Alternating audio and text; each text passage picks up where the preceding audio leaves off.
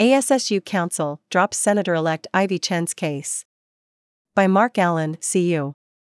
The ASSU Constitutional Council, a body of five undergraduate and graduate students, dismissed the case Elections Commissioner V. Chen on Monday evening. Ivy Chen, 26, who was elected to the 25th Undergraduate Senate, UGS, will be able to keep her position as an ASSU senator in the 2023 to 2024 academic year.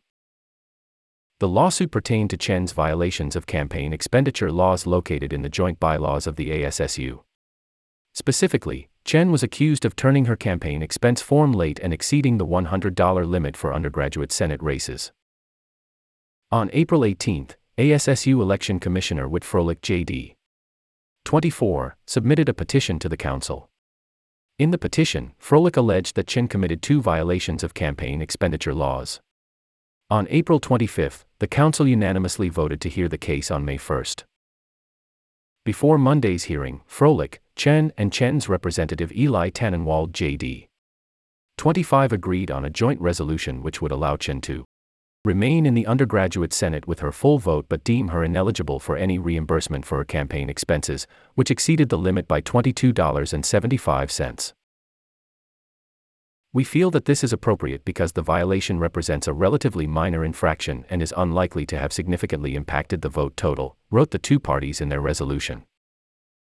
At Monday's hearing, Councillor Abhi Gupta class of 2023 was recognized to offer a motion to adopt the resolution.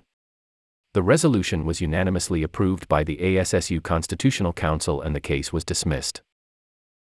Froelich wrote in a statement to the Daily that he was glad that all parties were able to reach an mutually agreeable resolution, and that he intends to recommend improvements to the legislative bodies. I continue to look forward to improving the joint bylaws treatment of elections regulations, Froelich wrote. Chen said that this case has taken an emotional toll on her. I'm just relieved that it's all over, Chen said. I'm very grateful for my legal counsel who offered to help me for free. This situation has made me more passionate about public service and giving a voice to those who don't have one, Chen said. I'm ready to serve and get to work as a senator. Mark Allen CU26 is the data reporter and a news anchor for The Daily.